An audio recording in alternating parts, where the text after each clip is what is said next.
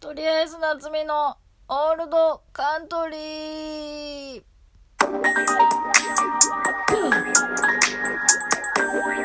ああ、メールが送れません。なんでなんだよ。わからん。調べたけどわからん。もういいということでラジオをします。えー、よくねえんだけど、送らんとダメなんですけど、ちょっともう一旦保留します。えー、っとですね、昨日は、あの、私がアイドルにハマったきっかけの話を知ってたんですけど、えー、全然時間が足りなかったので、えー、今日はその続きを話したいと思います。えー、昨日は、えー、ももクロの、えー、ライブ動画を YouTube で見て、ぐらいまで話したと思うんですけど、えー、走れっていう曲のね、ライブ動画を見て、えー、その、ライブで、あのね、かなこが、あの、桃田かな子ちゃんがね、もう、っていうかまあ、よ、5人みんななんですけど、あ、違う、それの時はまだ桃色クローバーのあかりんもいる時の動画やったわ。だから6人や。で、特にかな子が、もう、汗びっちょびちょで、えー、もう前髪がおでこに張り付いて、んで、まあもうみんな、一生懸命汗だくで歌って、踊ってしてる姿を見て、なんかね、涙が出たんですよね。何なんだこの涙はっていう意味のわからない、えー、感動、感動なんかな、まあ。涙が出て、で、うわーってなって、まあ、可愛いのももちろんなんですけど、えー、それがだから、つまり尊いという気持ちだったのかもしれないんですけど、えー、そこからですね、そこから徐々にはまっていって、でも私推しはかな子じゃないんですけど。推しはレニちゃんなんですけど、まあ言うて箱ですけどね、うん、みんな好きですけど、みんないい子。うん、そっからハマって、で、あれは何年やったかな？あのね、埼玉スーパーアリーナだったと思うんですけど、で、えー、桃色クリスマス、えー、通称桃クリっていうライブがありまして、ももクロは、あの、季節でね、毎年、えー、ライブをやってまして、春は春の一大事、で、夏は夏のバカ騒ぎ、で、秋はなくて、冬にその桃色クリスマスっていう、えー、ライブを毎年やってて、その埼玉でやった桃栗に、を見に行ったんですよ。えー、それを、昨日も話したその津田と2人で行ったんですよ。夜行バスに乗って、見に行って、えー、クリスマスですからね、もう寒い時期ですよ。もう着いてすぐ現場行って、んだもう朝早いのに、もう、物販、グッズ買う、桃黒ファン、通称モノノフたちの長蛇の列がもう、場外にブワー、でもすごかった。あー、すごい人でした。でもそれに並んで、もう寒いし、やることないし、夜行バスで疲れてるし眠たいし、みたいな、えー、満身創痍の状態で並んでグッズ買って、で、初めて生でももクロのライブをその時見たんですよね。でもやっぱ生で見ちゃったらね、そりゃ、ハマりますよね。で、まあその時は、はあ、かわいいってなって、もうそっから大好きになって、でもライブ終わって、即また深夜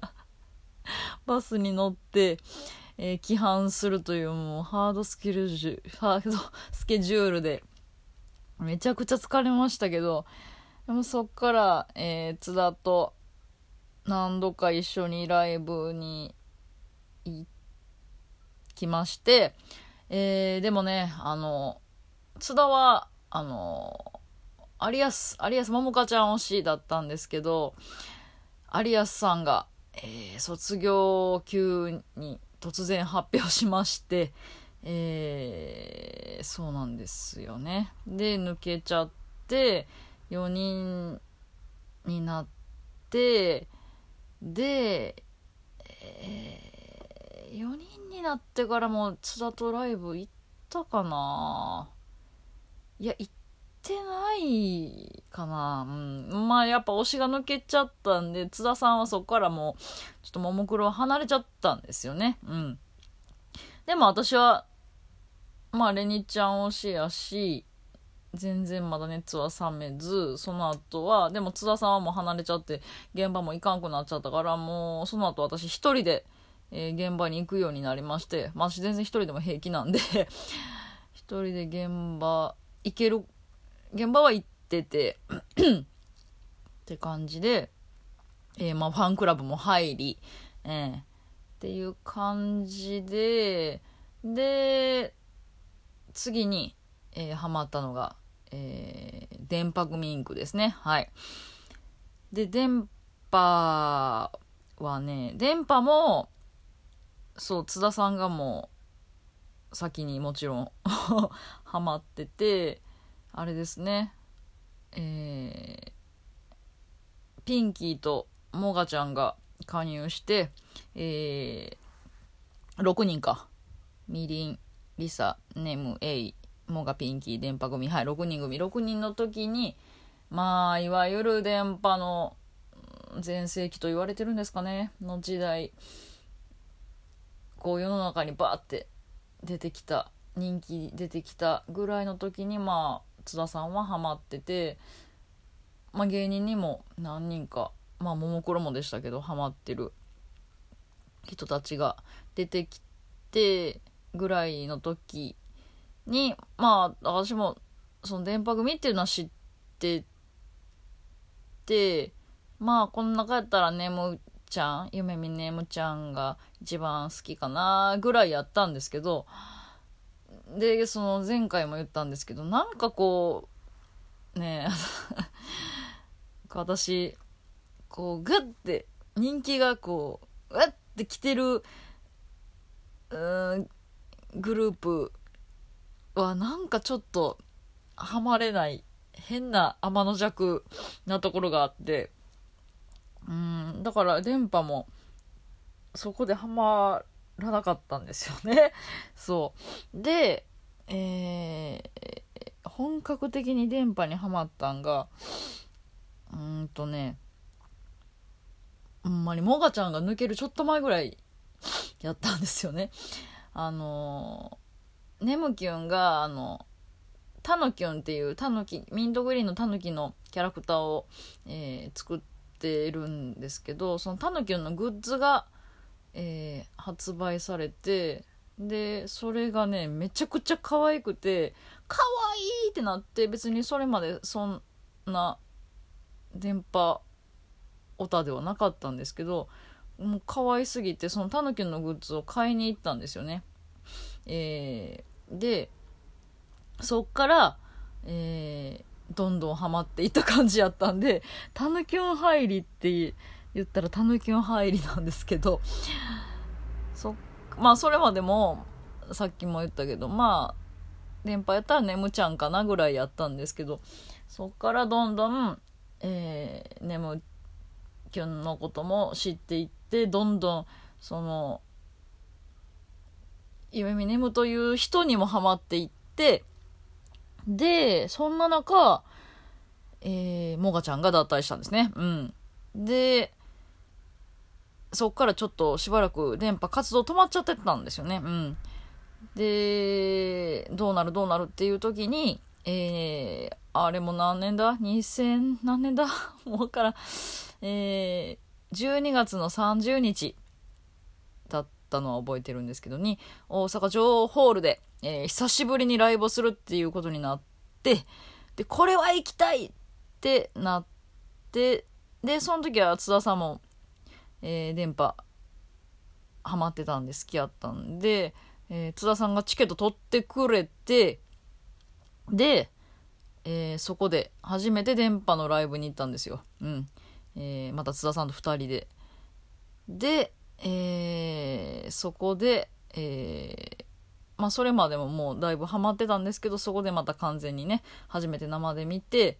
えー、激ハマりするわけなんですけどでそこで、えー、ネモペロね、えー、ペロリンとネモちゃんの2人が加入が発表されてえー、っと7人になるんですけど、えー、だからね私本当にねハマるのが遅いんですよね。もうなんか世間とこう逆行逆行とまでは言わんけど